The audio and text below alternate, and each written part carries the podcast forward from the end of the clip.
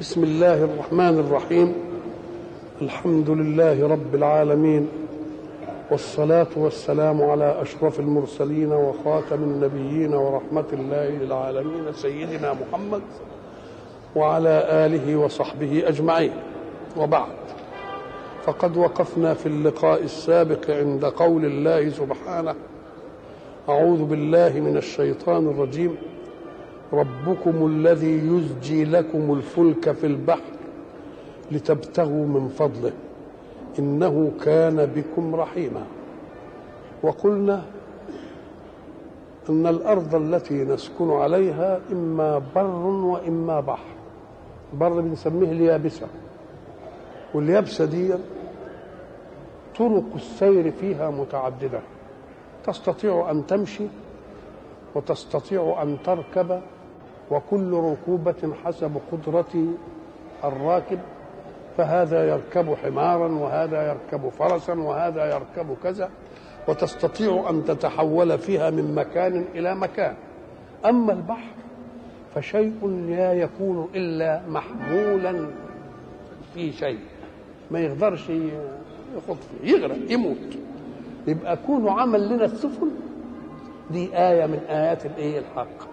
عمل لنا السفن. طبعا إحنا عارفين إن أول ربنا ما عمل لنا السفن أيام نوح.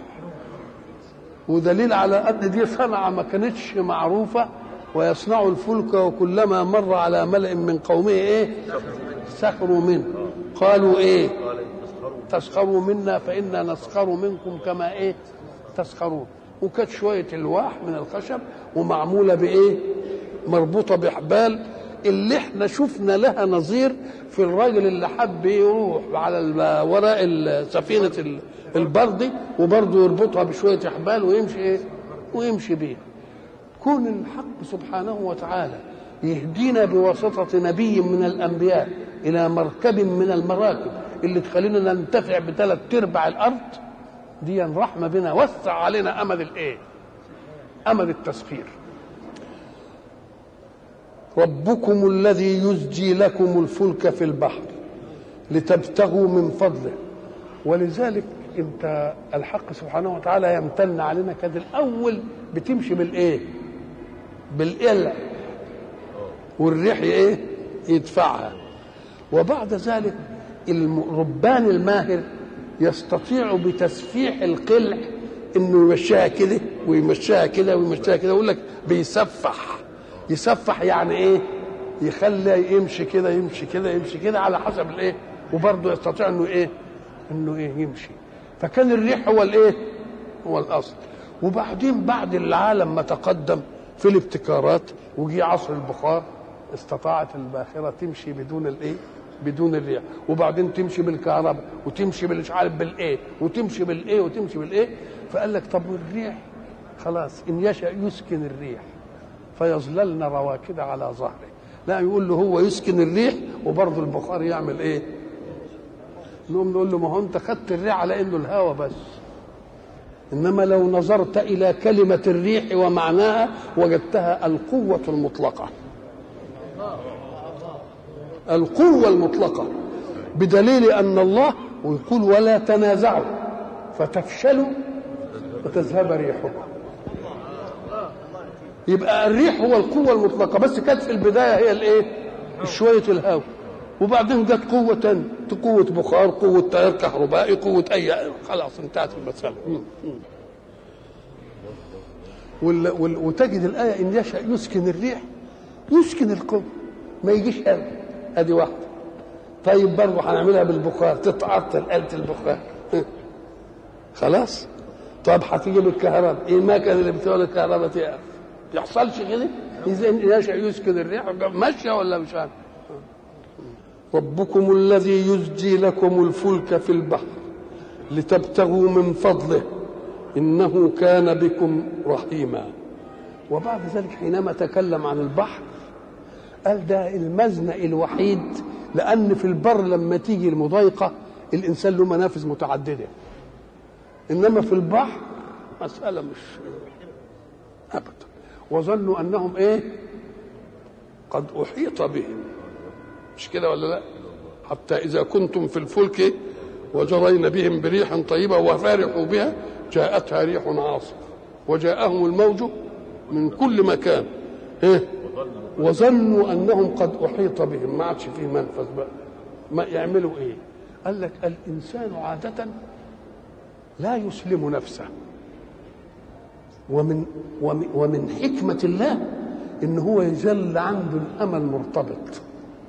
يقول لك يمكن تجي لي نجدة من هنا يمكن تيجي من هنا يمكن الطيارة تشوفني يمكن مش عارف إيه يمكن إيه. المؤمن يقول لا ده أصلا اللي يا رب يغنينا على الحكاية دي كلها.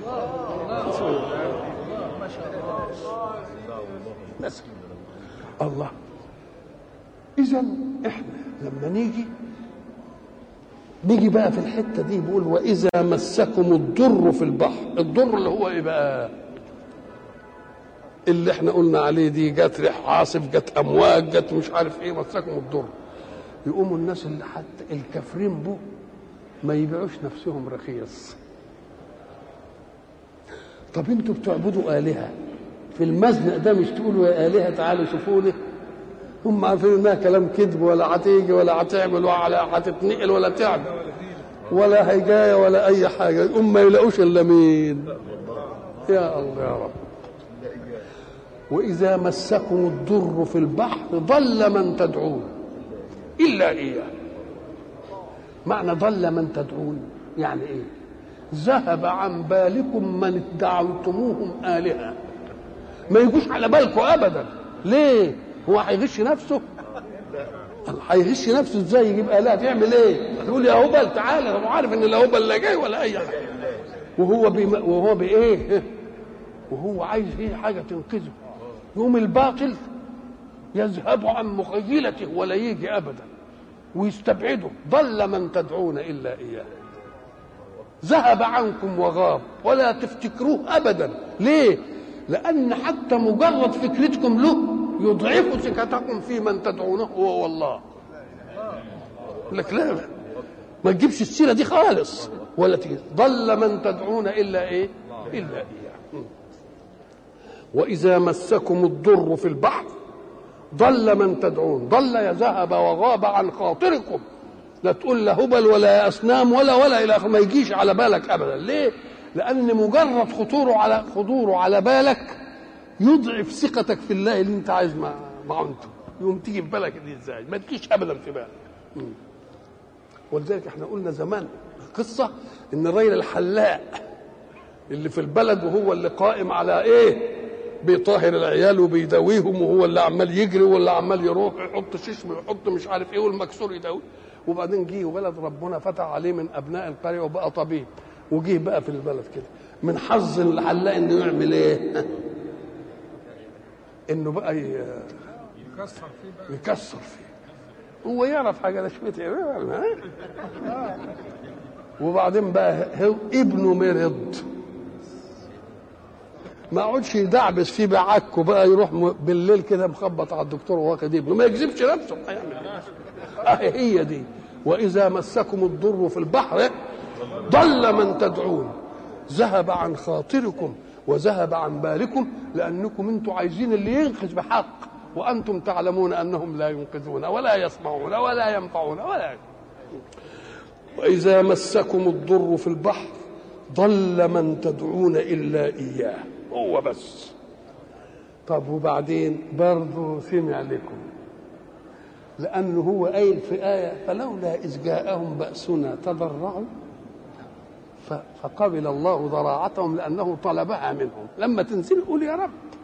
الله رب عمال بيقول لك لما تنزني ادعيه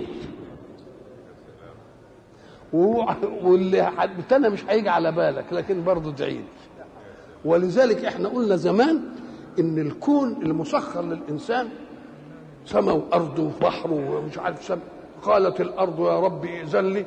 أن أخسف بابن آدم فقد طعم خيرك ومنع شكرك. وقالت السماء يا رب ائذن لي أن أسقط كسفا على ابن آدم فقد طعم خيرك وكفر أي شكر.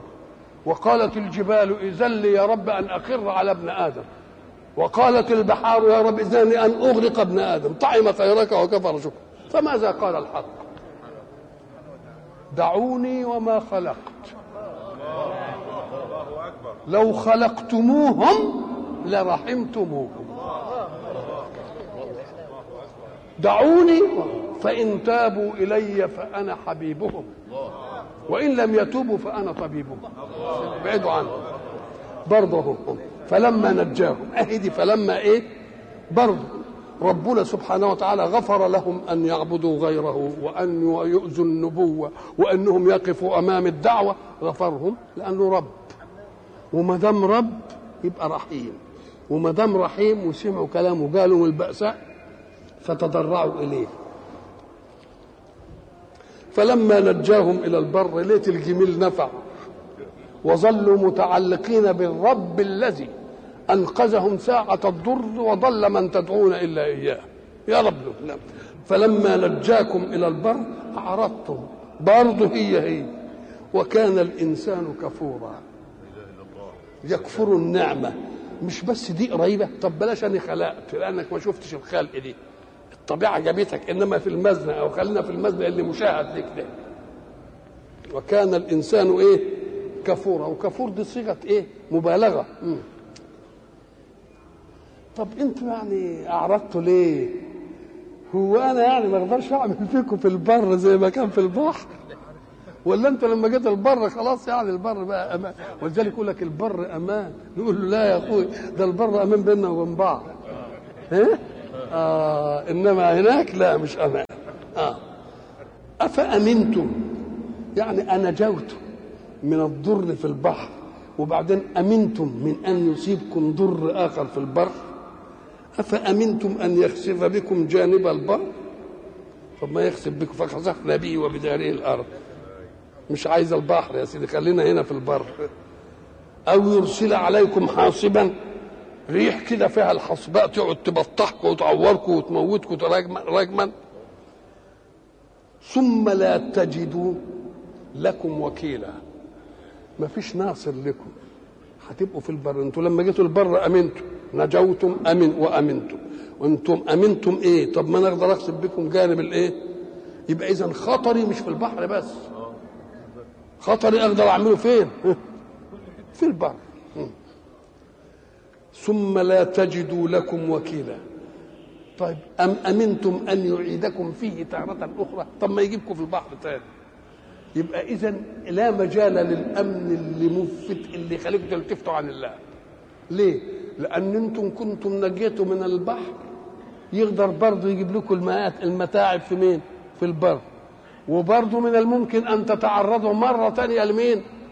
للبحر ثاني أنجوتم فأمنتم أن يخسف بكم جانب البر أو يرسل عليكم حاصبا ريح فيها حصباء ثم لا تجدوا لكم وكيلا أم أمنتم أن يعيدكم فيه تارة أخرى يعمل لكم مزنق تاني برضه في الإيه؟ في البحر وبعدين فيرسل عليكم قاصفا من الريح قاصف القاصف هو الذي يكسر بعنف وشدة. شيء يقصف ويكون إيه يعني شديد كده زي ما يكون ولا يكون إلا في اليابس. قاصفا من الريح فيغرقكم بما كفرتم بسبب كفركم ليه؟ لأن التجربة الثانية في البر رحتم ادي حصل. وهنا دي أنتوا جيتوا تاني ادي تجربة ثانية بما كفرتم ثم لا تجدوا لكم علينا به تبيعا. الإنسان في الحياة حين يكيده خصم من الخصوم بأي عمل من الأعمال ثم يعجز عنه. إكذاب نفسه يقول ده هيجي لي عزوتي. وإن عمل فيا حاجة العزوة بتاعتي هتيجي تعمل إيه؟ تتتبعه. أنتوا عارفين تتبع الطار. اهو هو التبيع ده. فيه تابع وفيه تبيع. التابع هو الذي يتبعك لعمل شيء فيك. والتبيع هو الذي يوالي. بنشوف إحنا لما يجوا يتكلموا في الطار ولا بتاع إنهم يقعدوا سا... ويقعد يقعد في مصر ولا بتاع ولا حاجة زي لأنه عمل جريمة يقعدوا متتبعينه بال 20 سنة وبال 25 سنة ويقعدوا يتتبعوه. أهو ده التبيع. قال لك أنتم هنعمل فيكم العملية ده اهي وبعدين ما فيش حد يعمل إيه؟ ما فيش حد يتبعنا علشان ياخد لكم الطار بتاعكم. فاذا الأمل اللي عندكم في إن غيركم يجي يقف ليا وياخد طاركم ما فيش مش موجود. نعم. أم أمنتم أن يعيدكم فيه أي في البحر أو الضر في البحر تارة أي مرة أخرى؟ وبعدين يرسل عليكم قاصفا من الريح فيغرقكم بما كفرتم. ثم لا تجدوا لكم علينا به إيه؟ به تبعا يعني أنا لا أخاف رد الفعل. كل جريمة من الجرائم الناس تخاف تعملها مخافة رد يقول لك إيه؟ أنا فلان كذا شتمني وبعدين إيه؟ ضربته قلم يقول له يا أخي اللي ضربته قلم دي وقت بقى ابنه. يجي لك ولا أخوه ولا عمه ولا اللي متعصب له يعمل فيك كذا كذا كذا كذا. يبقى اذا هو ما خدش ما عرفش رد الإيه؟ رد الفعل. أنا ما فيش حد هيعمل رد فعل عندي. نعم. ولقد كرمنا بني آدم وحملناهم في البر والبحر ورزقناهم من الطيبات وفضلناهم على كثير ممن خلقنا تفضيلا. كرمنا بني آدم. تكريم إيه؟ أم قال لك يا أخي في تكريم أكثر من أن الله خلق لهم الأشياء قبل أن يخلقهم. ده رتب لهم الكون قبل كده. خلق لكم ما في الأرض جميعا. كل شيء مسخر لكم. شمس وقمر ونجوم. قبل ما تتوجدوا إيه؟ رتب لكم دول يبقى اذا كل خلق الله قسمين. قسم خادم وقسم مخدوم. انت ايها الانسان مخدوم من كل اجناس الكون حتى الملائكة. لأنه له معقبات من بين يديه ومن خلفه يحفظونه من إيه والمدبرات إيه؟ أمر. وبعدين يشوف الكون ده كله عمال بيعطيه. ولذلك إحنا قلنا كان من الواجب على العقل المجرد عن ارسال رسول انه يقف وقفة فكرية. عشان يحل لغز الكون ده. يحل لغز الكون لاننا قلنا إن أنا ابص في الكون ألاقيني في كون. مخدوم من أشياء لا تدخل تحت قدرته. الشمس ما دخلتش تحت قدرتي وبتخدمني. والقمر ما دخلش تحت قدرتي وبيخدمني. والهواء ما دخلش تحت قدرتي وبيخدمني. والسحاب والمطر ما دخلش تحت قدرتي وبيخدمني. والأرض عمالة تطلعني وما فيش دخل قدرتي. أما كان من الممكن عقلا إنك أنت تقول من الذي أعد لي هذه الأشياء؟ هي في خدمتك. وانت ما ادعتهاش ولا اللي قبلك ادعاها ما كنتش تقول طب بس مين اللي عملها؟ اذا فلا بد من وجود وقفة عقلية للعاقل. انه يقول مين اللي كان. فإذا ما صاح صائح منك من الإنسان يعني. وقال أنا رسول من الرب الذي خلق لكم كذا وكذا وكذا كان يجب أن ترهفوا أسماعكم لتسمعوا منه. لأنه بيحل لكم لغز عقولكم واقفة فيه. وضربنا مثل قلنا الراجل اللي الطيارة وقعت به في صحراء ولا فيها أي حاجة ابدا فلم يجد شيء لا إنس ولا أكل ولا شرب ولا أي حاجة. فغلبه النوم فنام. وبعدين استيقظ كده فوجد مائدة عليها أطايب الطعام وأطايب الشراب وما وجدش حد عنده بالله قبل ما يروح ياكل.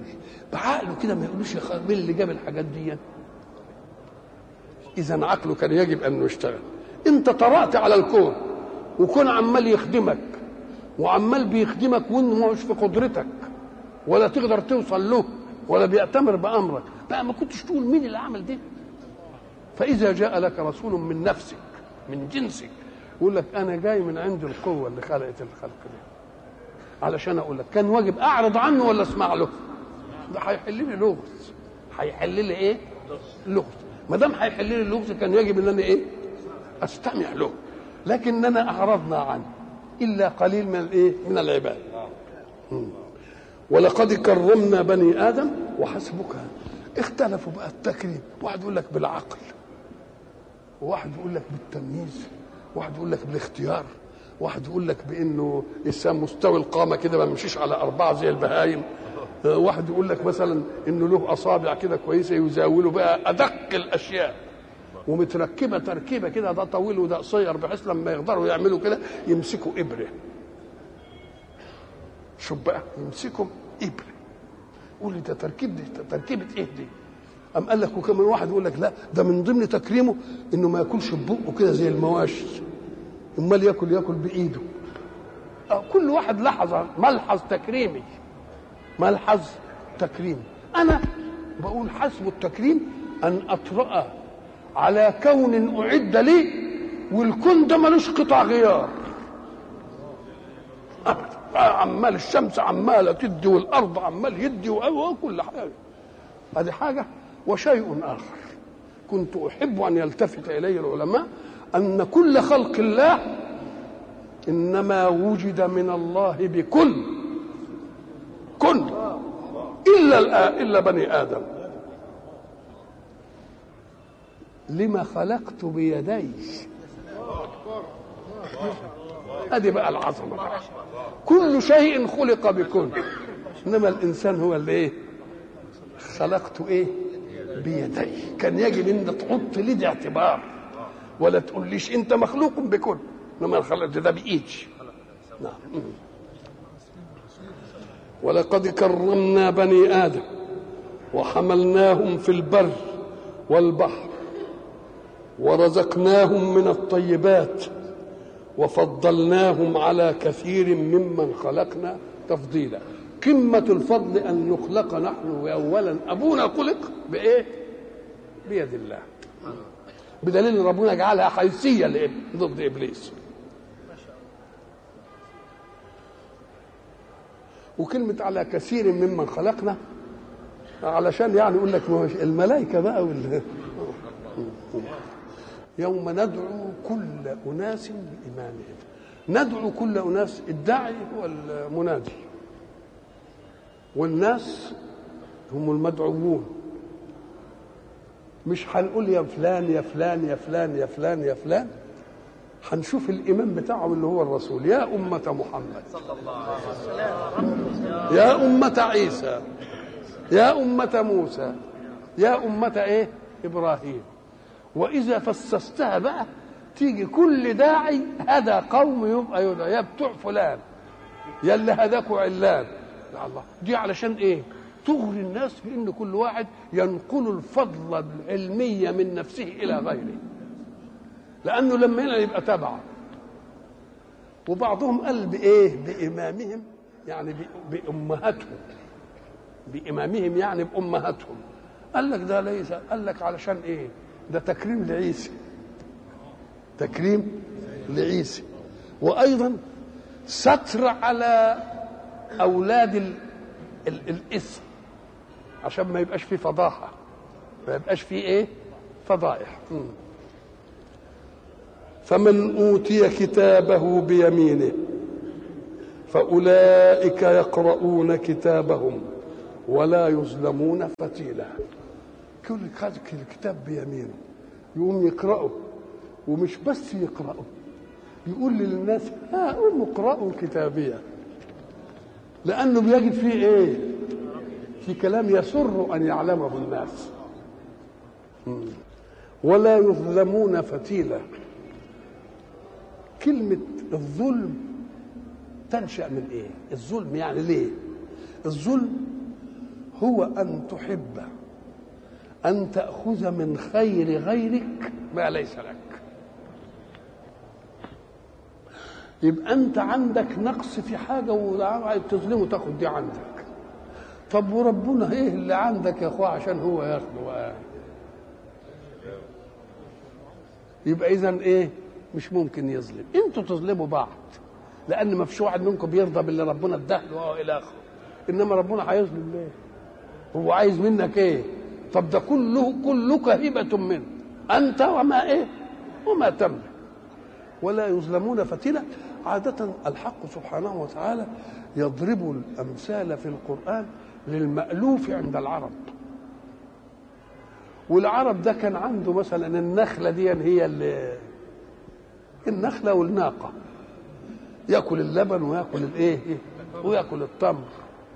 وبعدين يجي له في النواة النواة دي يقوم يجيب لها ثلاث أشياء يديله المثل به يقول ما يملكون من قطمير.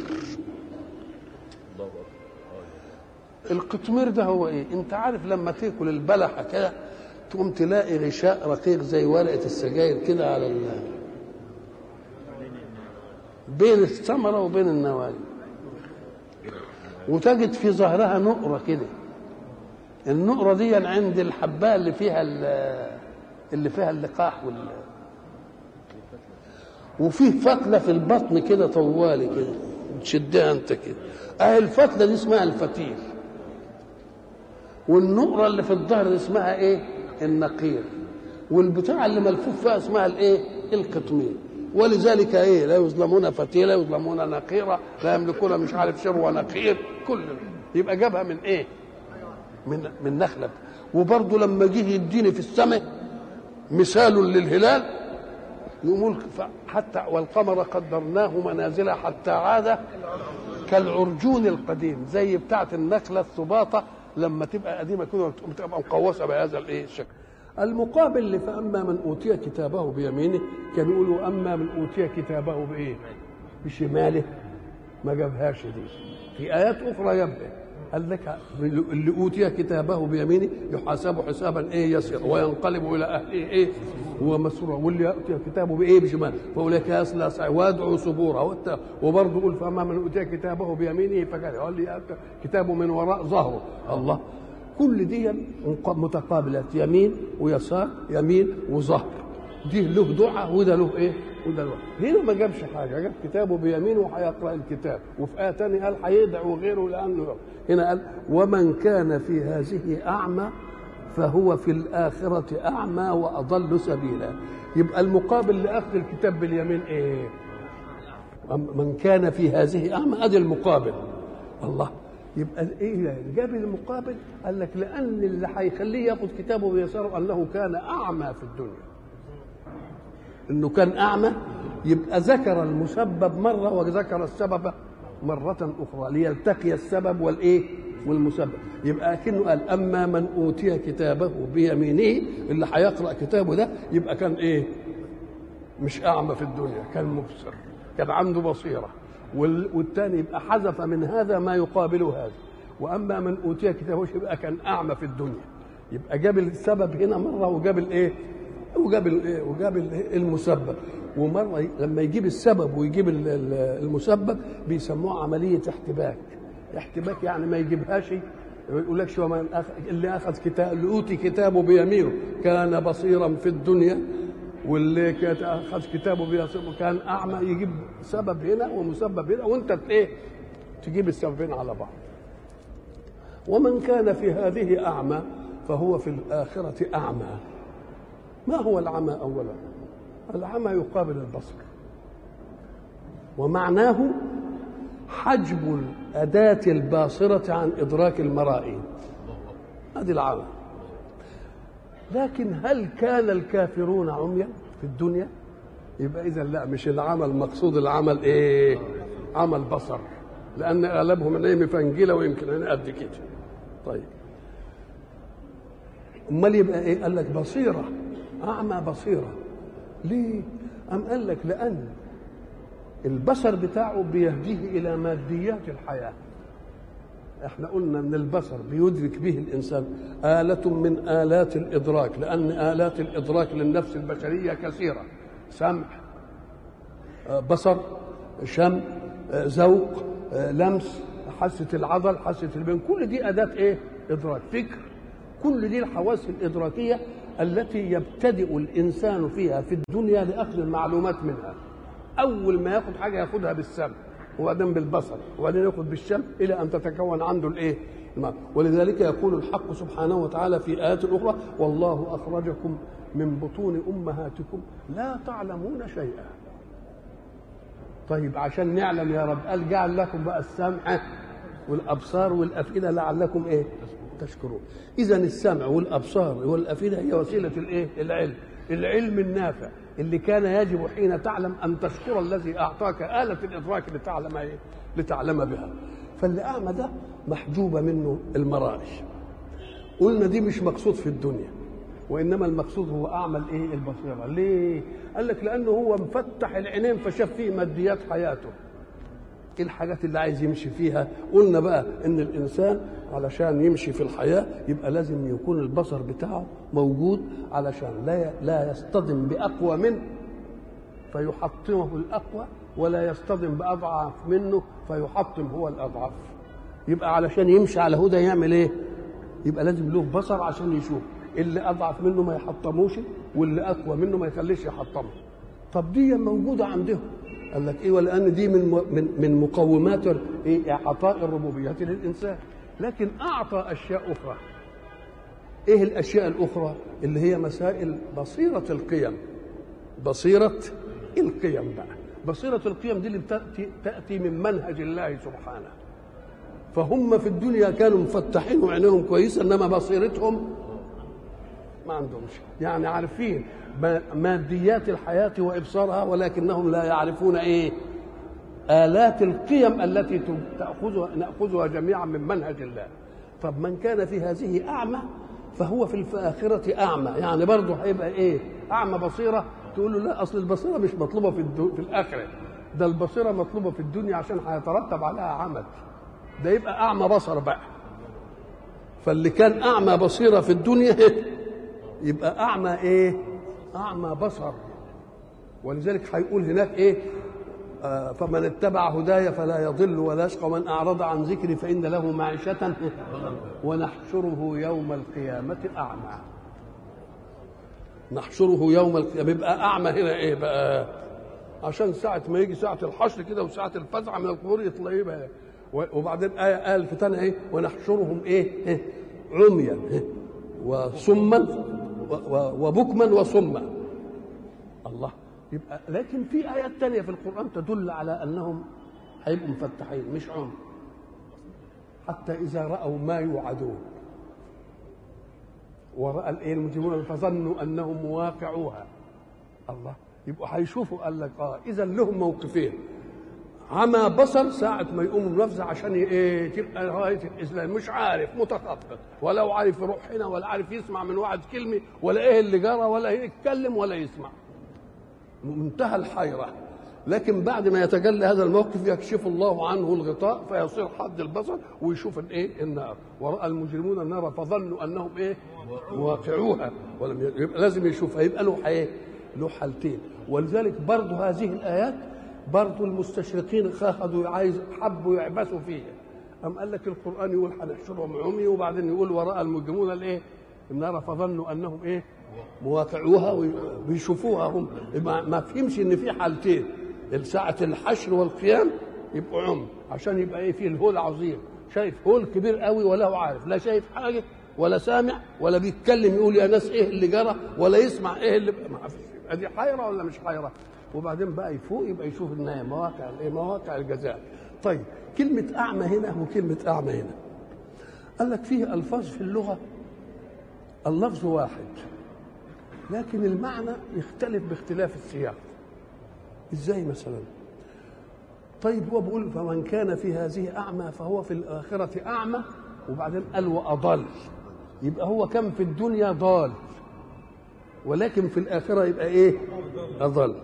يبقى اذا أعمى هنا لازم تاخد أعمى عن الدنيا. أعمى عن عمى الدنيا. يبقى هنا تفضيل. يبقى هنا وصف وهنا إيه؟ وهنا تفضيل. زي كلمة خير. تقول هذا خير ومقابله شر. إنما هذا خير من هذا. واحد فيه خير بس الثاني أكثر شوية الله. اذا كلمة خير واحدة إما أن تأتي وصفا وإما أن تأتي تفضيلا. تأتي وصف وتأتي إيه؟ تفضيلا. الله الحق سبحانه الرسول صلى الله عليه وسلم يقول إيه؟ المؤمن القوي خير وأحب من المؤمن الضعيف وفي كل خير. يبقى خير هنا معناها إيه؟ إنه زائد هنا. كذلك أعمى هنا بقى. يبقى هو في الدنيا كان أعمى بصيرة. هو في الآخرة أشد عمى من عمى الدنيا. وأشد عمى تيجي إزاي بقى؟ ما هي البصيره كانت مطلمسة هناك. تبقى البصر هنا مطلمس أيضا. يبقى البصر هنا إيه؟ ما دام أعمى. مش كلمة أعمى مش وصف بقى. تبقى تفضيل عن عمى مين؟ عن عمى الدنيا. عمى الدنيا كان أعمى إيه؟ كان أعمى بصيرة. قال ده هو هنا أعمى عن عمل إيه أكتر من عمل إيه الدنيا. ليه؟ لأنه فقد اللي كان معتز به ال- ال- الاولاني يبقى فاقد إيه؟ فاقد البصيرة هناك وهيبقى أشد عما من فقد البصيرة وهو فقد الإيه؟ وهو فقد الإيه؟ فقد البصر. ومن كان في هذه أعمى فهو في الآخرة أعمى وأضل سبيلا طب وأضل ليه؟ طب هو كان ضال وهنا أضل ليه؟ أم قال لك لأن ضلاله في الدنيا كان من الممكن أن يتداركه اختياره بأنه يرجع تاني يبقى كويس. إنما هنا الضلال ما فيش فيه إيه؟ ما فيش فيه تدارك. يبقى أضل ولا مش أضل؟ يبقى أضل ومن كان في هذه أعمى فهو في الآخرة أعمى وأضل سبيلا. وإن كادوا ليفتنونك عن الذي أوحينا إليك لتفتري علينا غيره. وإذا لاتخذوك خليلا. برضو خبيثة من خبائثهم مع رسول الله. هذه الخبيثة تقول أنهم كانوا يحاولون جادين إنهم يعملوا إيه؟ إنهم يصرفوا رسول الله عما بعثه الله له. فمرة قالوا له دع آلهتنا نتذب- نتمتع بها سنة وناخد الغنائم بتاعتها وتح- وت- وتحرم لنا بلدنا اللي هم سقيف. وإحنا زي ما حرمت مكة. ومرة يقولوا له لا لا تستلم هذا الحجر يقفوا له عند استلام الحجر يقولوا ما تستلمش هذا الحجر حتى تستلم آلهتنا. آه، لا يفتنونك أي لا يحولونك. وإن كادوا يعني قربوا. كاد يعني معناها إيه؟ قرب. وإن كادوا لا يفتنونك عن الذي أوحينا إليك لتفتن. ما قالوش ائت بقرآن غير هذا أو بدله. يوم الحق يرد. يقول إيه؟ ما يكون لي أن أبدله من تلقاء نفسي. أنا بتبع اللي يوحى إلي.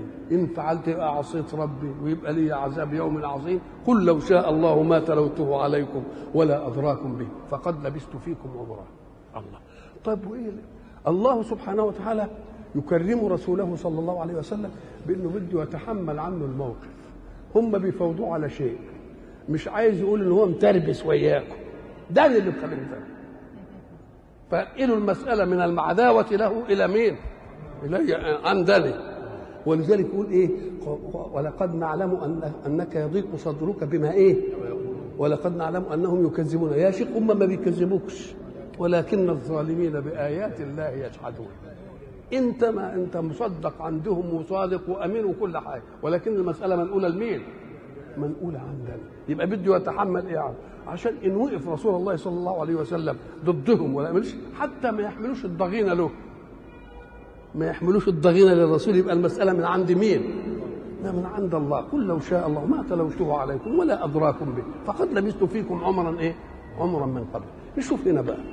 إحنا ساعة ما تشوف كاد في الأسلوب يفهم أنها المقاربة. والمقاربة غير الفعل. المقاربة مشروع فعل. تفكير في الفعل إنما ما حصلش الإيه؟ ما حصلش الفعل. وإن كادوا ليفتنونك عن الذي أوحينا إليك. إيه؟ قربوا إيه؟ أن يفتنوك عن الذي أوحينا يبقى ما فتنوش. لأن المحاولات كده من بره لبره كده. وبيجيبوها له سيرة إيه؟ يبقى كذا سنة وإحنا سنة. وإن كادوا ليفتنونك عن الإيه؟ عن الذي أوحينا إليك لتفتري علينا إيه؟ لتفتري علينا إيه غيره. الحق سبحانه وتعالى يريد من رسول الله صلى الله عليه وسلم أن يقف موقفا اللازم للدعوة لا على أن يكون حريصا على إنهم يهتدوا يقولها ويهتدوا ولا ما اهتدوش أنت عليك البلاغ إحنا علينا الحساب. لأنك أنت بتحمل نفسك أكثر مما نطلبه منك.